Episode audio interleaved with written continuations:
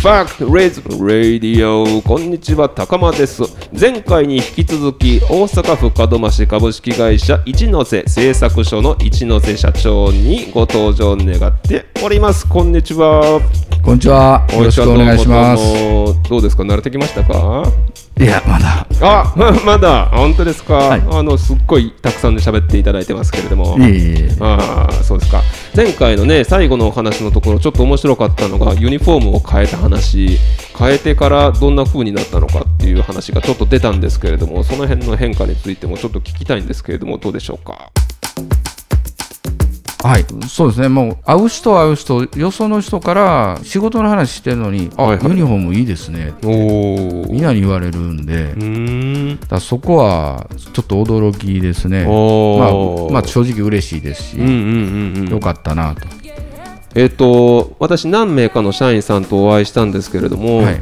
あのえ男性、女性同じユニフォームじゃなかったんですけどどどんあどんなえっとねユニフォームなんですか、事務事務所だけは事務所のはい、別で、はいあの現場は一緒ですね。あ現場の方のユニフォームのことを指してらっしゃるそうんですね。ね。あのちょっとジーンズっぽい感じの。へええその社員さんの働く意識みたいなものも変わったんですか、どうでしょう？変わったと思いたいですね。ああ思いたい、えああなるほどね。でも明らかに外からユニフォームかっこいいじゃないですかみたいな声が聞こえるようになったと。あそうですね。でですね。まあ、それを、まあ、僕だけとどめずに、ええ。あのやっぱり若若手の社員の子らにも言うようにしてるんあで、ええだから、まあ、おそらくそこは感じてもらってるかなと、うーん。嬉しいですよね、でもそう、はい、そうですね。ねいや、もうこう作業着、まあはい。作業着って言ったらダメですね、ユニフォームですよユね。ニフォームを変えるだけで、まあ、こんだけ変化があるっていうのは、ちょっと驚きですね。あの気持ちに変化？あるいはあの外からのコメントの変化、うん、見た目にもやっぱりこうあのやっぱり工場って僕あの小さい頃から工場で住んどって工場で育ったからはい。工場のイメージっていうのはそんなにいいイメージじゃないんですよね。ああそうなんですか、まあ汚くて暗いところでごそごそ仕事してうると、ん。まあ、そういったイメージだったんですけど、まあ、はい。ユニフォームが変わることでやっぱりこう、あ働いてる人のなんか輝いて見えるというか、なるほど。ええように言うたらね。だうからんまあほんだらこう作業してる仕事も一つ一つの技術も、はい。あこれすごいんやなっていうのもうん。見やすくなるかなと、うん。で工場も、あのーこのファクトリズムするからじゃないんですけど、はい。ええ。数年前からやっぱりこう掃除とかっていうのをうんしっかりやるようになって、うん。毎朝8時半から、えーと約8分間、はいはい。みんな全員で掃除するんですよ。でこれはちょっと他社からの受け売りで、うん。いいなと思ったから真似してるんですけど、であのーもう営業もあのーもう全くそういうのもか事務所の人も工場の人も一緒になって、うん。であのー工場を、えっと何セクションかに分けてね、うん。で人間もチームを作って、はい。あのーいろんな部署から1人ずつ入れたチームで,、でその人らがこう1週間か、まあ、あの数日ごとにこうローテーションで場所変わっていくような。はいはいはいはい。常に違うところをこう掃除する。へえそれをやりだしてからこう、うんうんうん。工場も綺麗になりましたねお掃除チームを作られたんですね。まあそれを全員でやるんですけど前は機械の上とかねこう指でこうやってたらほこりがいっぱいあった指でなぞったら。最近はあの少ない、まあちょっとあったりはしますけどはい。前はもう本当真っ黒になるんですよ。ということはもう工場の隅々までが綺麗になったっていう感じなんですね。そうですね、えへえユニフォームを変えてで一緒にお掃除をするチームを作ったっていうことで会社が綺麗になり、えそれとあの掃除とユニフォームは別別でやってるんですけど、えーうん。まあでも、まあ、タイミング的には似た時期かもしれなういですね。うん。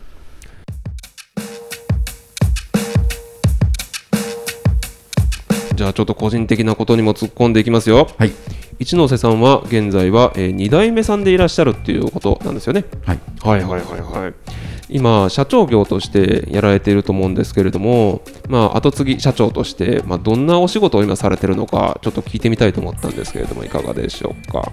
はい、あのー去年ぐらいからやっとその、まあ、社長業っぽいことをやってるかなと。あそれまではやっぱりこうちょっと現業のあの営業的な部分っていうのをええ。あの、まあ、営業マン的なことをやりつつあ全体を見つつっていう感じだったんですけど。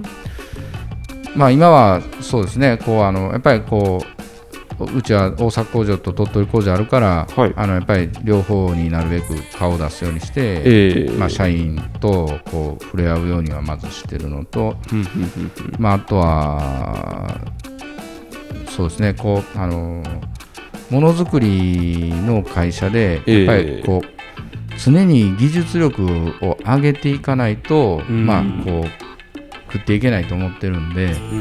まあ、そういったのにつながるようななんでしょうこう勉強会だけじゃなくってこう、ええ。刺激を外から引っ張ってきたりとか、うーん。まあ、そういうところをやったり、まあ、あとはもうその展示会とか出て、新規のお客さん開発うんうんうんみたいなところ。を、あ展示会ね。はい、インテックス大阪みたいな。そうですね。大きめの展示会に出られたり。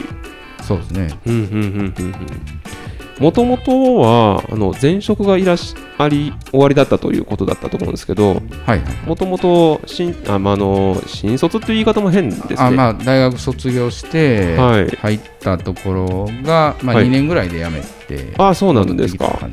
何をされていらっしゃったんですか？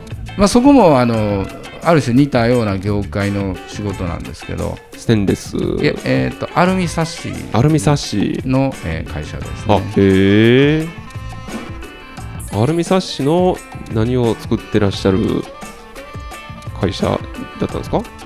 えっ、とあのアルミサッシですね。アルミサッシということは、い。なんだろう、えー網戸とか？いや、えっ、ともうそのいろいろビルの、ビルの？うん窓からもういろんな窓あの家の玄関とか。アルミサッシ屋さんってこう、うんうん。いろんなもの作ってますようーね。ん。それを作っている会社の営業で、あ営業様としてやってらっしゃった、はい。へええ継ぐ最初から継ぐつもりというのはそんなになかったん継ですかね？ぐつもりは逆にゼロ。ゼロだったんですか？さらすうん。さらさらない。さらさらなかった。もうアルミサッシのその会社の営業でやっていくんだと。えーっとその若い頃はそこまでの思いなかったですね。大学入ったのもやっぱりちょっと仕事したないなみたいなとこからなんとかうん。現実現実逃避ですよね。で卒業せなあかん時期になってどっか勤めなあかんから、うん。なんとなく勤めたみたいな。ああ大学生らしいな。でまあ、はい。うんな何の仕事していくんかなとか思いながら、ええ。まだまだこう自分の将来は見えてなかったです。という中で2年間勤められて辞められたのはどういう経緯だったんですか？あお親父がちょっと戻ってきてほしいってそういうことを初めて言われて、ん。なんとなくこう自分の中でもこうやりたいことも決まってなかったしうん。まあなんか、えーとやっぱりちょっと大変やったからで戻ったんですけど。でその戻っはいてちょっとして、うん。さっき、さっきっていうか前回お話ししたあの、ええ。鳥取に出した時の工場のはい。お客さんが倒産したんで、ああ倒産する前に戻ったんですけど大変やからっていうのは会社のあのやりくりというかまあランニングが大変だからまあと親父的にちょっと大変やったみたいな、まあ、人数も増えたのもあったのと、その当時は何人ぐらいの社員さんだったんですか？えーっと鳥取工場を出したから30人ぐらい全部で30人ぐらいいてたんで30人ぐらい。うん、25人ぐらいですかあね、あでお父様はあのどどういうところを助けてほしいっていういや特オーダーだったんに細かいことは言えへんけど、はい。うん、もう戻ってこいよみたいな。戻ってこいよと。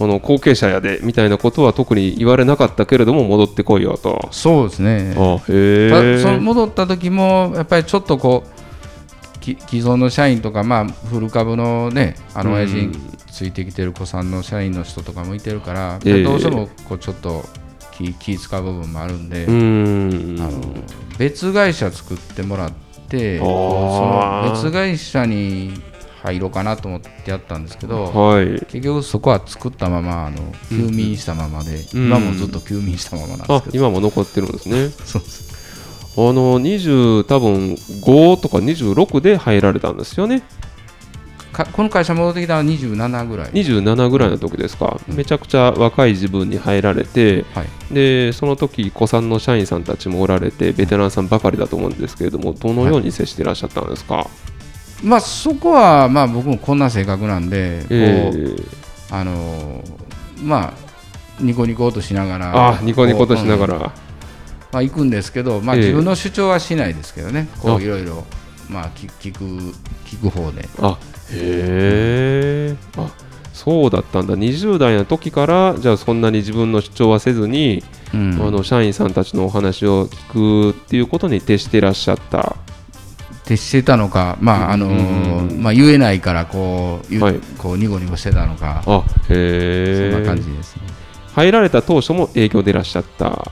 えーっといや中途半端ですよね。あおのー当時はやっぱりこう下請け色が強かったので、うん。もうやっぱり工場の中の雑用係みたいな感じで。はあえーっとどういうこと？をいやもうそのえっと小さな部材を作ったり切ったりはあ穴開けたりだとかえー、あのデリバリーですね。こうあデリバリー。二次加工だに持ってったり上がったやつを引き取ってきたりとか、まあ、うちでできない加工をしてもらう加工屋さんに持ってったり持って帰ってきたり。あと材料を取りに行ったりとかですね。あの20代って、はい。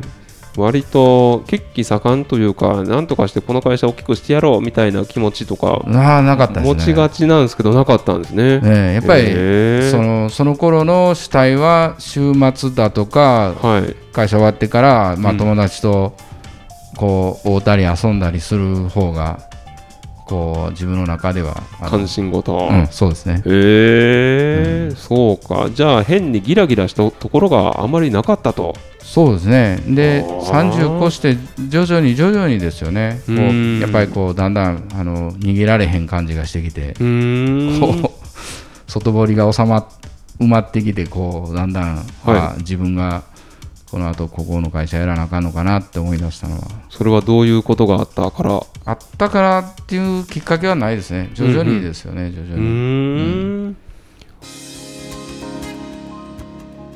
お父様は社長でいらっしゃって、はいでもしかしたら継ぐことになるかもしれない。いや継ぐんだみたいな気持ちになっていった。は30代ちょっとしてからですね。だからやっぱりその辺ぐらいからやっぱりこう仕事に対してのこう、うん。あの意気込みというか考えもはい。あのだいぶ変わったかなという気はするんですけど、へえ、じゃあ少しずつ少しずつっていう感じなんですね。そうそうそうそうあの社員さんたちとの接し方はその少しずつ変わっていった中で何か変わっていったことってありますか？いやそこはあんまり変わってないかな。あのうん。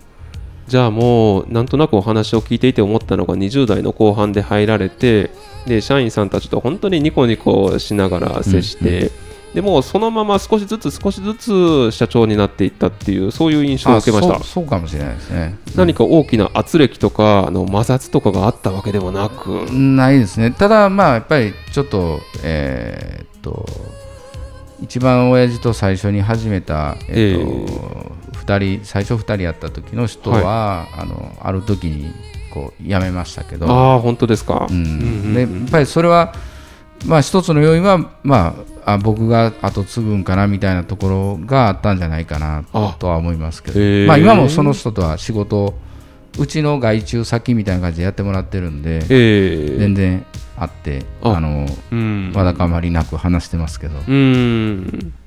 ただ一緒の会社の中でやっていくのはっていうちょっと思いがその方にはあられたというのは何ぼかあったんじゃないかなと思います。うん。それ以外の要因もあったとは思うんですけど。ううん。ちを出て独立されました。なるほどね。なんかお話を聞いてるとすごく苦労されたみたいな話が出てこないんですけど何かあったりしますか？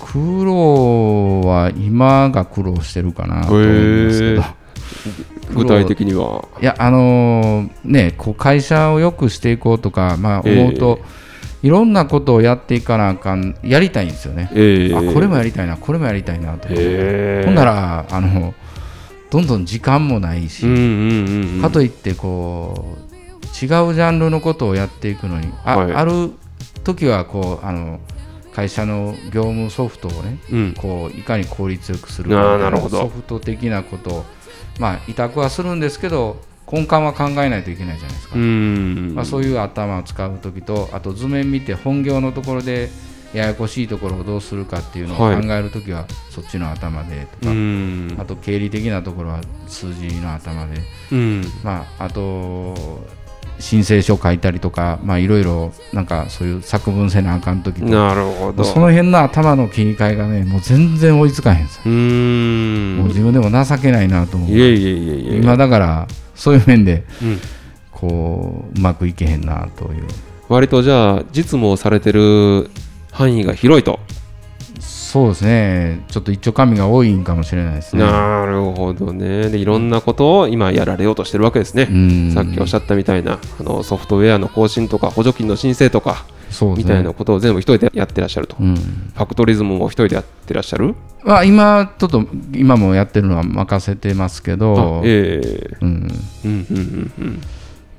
まあそそういうだから本業とは関係ない取り組みですもんねこれもね、あーまあそうですよね。本業そのものではないですよね。そうですね。まあ。でも何かしらの意味を感じていらっしゃるからやってらっしゃる。そうですね。こうやっぱり本業だけでは味わえない楽しみっていうかな、うん。まあ、自分とこの仕事をある意味こう自慢できるというか、肯定してもらえるじゃないですか、ええ。いろんな人から、はい、それってやっぱりこう今後の日々の仕事にうん。プラスになるんちゃうかなと、うん。改めてあ俺はこういう仕事してるねんなってこうちょっとはいはいはい、胸張って仕事できるようにうん、なる部分があるんちゃうかなと思ってるんですけどね。社員さんにそれが生まれるということですよね。そうですね、え。ーなんかそういう声ってもう聞かれてたりしますか？うん声はね正直ごめんなさい。があんまり聞いてないんですけどただ、え。前やと、はい。なんか工場に人が来るとか、うん。誰か来るから掃除してくれみたいな前は言ってたんですけどね、ーうん。だからそういうのでみんなめんどくさいなみたいなのあったけど、最近はそういうのがあってもね何もそういうも文句言わないし、まあ、文句言えへんいうことは、うん。プラスになってるんかななるほど。でまああのた例えば今日来てくれた人がここんなんすごいなって言ってたよみたいな話したら、はい。まんざらでもない顔でみんな聞いてるんで、えーうんうんうんみたいな感じでね嬉しいんですね、やっぱりね。かなと思うんですけどね。なるほど、ありがとうございます。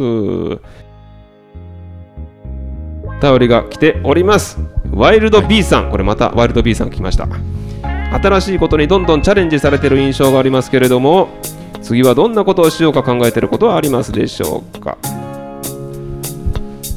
えーっとそそうですね。あのまずはもう本業をはいもっと、あのしっかりやっていくっていうところ、本業を。ええ。でこうあのうちももうな長くこの業界、えーで47年やってるんですけど、えーあのまあ、ある人は、えーっと30年前と道具もやり方もほとんど変われへんなっていう人もいてるんですよ、確かに変わってない部分も多いんですけど、うん。あのまあ、例えば 3D キャドではい。3次元でこう完成する前に出来上がりが見えたりだとか、うんあのこの間ファクトリズムでちょっと体験させてもらったあのえー VR、VR、はい VR っていうのにもあれすごく興味があるのは僕らやっぱりこうものづくりではい。こう図面っていうのはに平面でこうみなんかまだないところからうん。出来上がりを作っていくんですけど、うん。だからあのできる前に VR なんかで完成図が見えたらさらにものづくりっていうのも変わってくるんちゃうかなとか。だから今の仕事なんですけど今の仕事をこうさらにふ深掘りするような、深掘りする。うん、そういうことをやっていきたいな。いや匿名さんからもね実はお便りが来てて VR を使った工場見学は今後自社で行われる予定ですかっていう質問も来ててまさに今おっしゃっていただいたところ。それはぜひやりたいなと思って、ええ。あの後僕も個人的にいろいろはい。どういうものがあるんかって調べたんですけど、うんうんあのーすごく興味ありますうんなるほどね。前向きに検討されてらっしゃる、であのお客さんが東京のお客さんっていうのも多くて、うん。東京の著名なビルとかええの仕事とかですと、でやっぱりこう現場搬入前にはい検査に来られるっていうのも結構あるんですね。はいはいはいはい。ただこのコロナ禍でやっぱりちょっとこうそういうところも控えてる。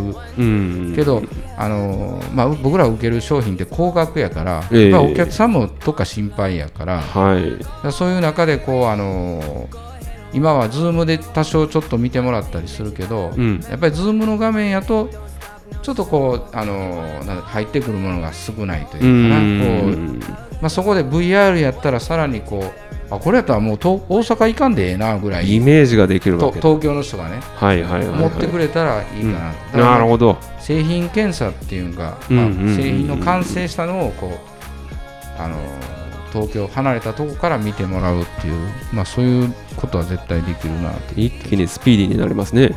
うん。ねえいやありがとうございます。もっといろいろ聞きたいですけれどもぼちぼち一ノ瀬さん行かなきゃいけない時間が来ましたね。あはい。はい。この後の予定もございますので一旦ここで終わりにしたいと思います。ありがとうございました。ありがとうございます。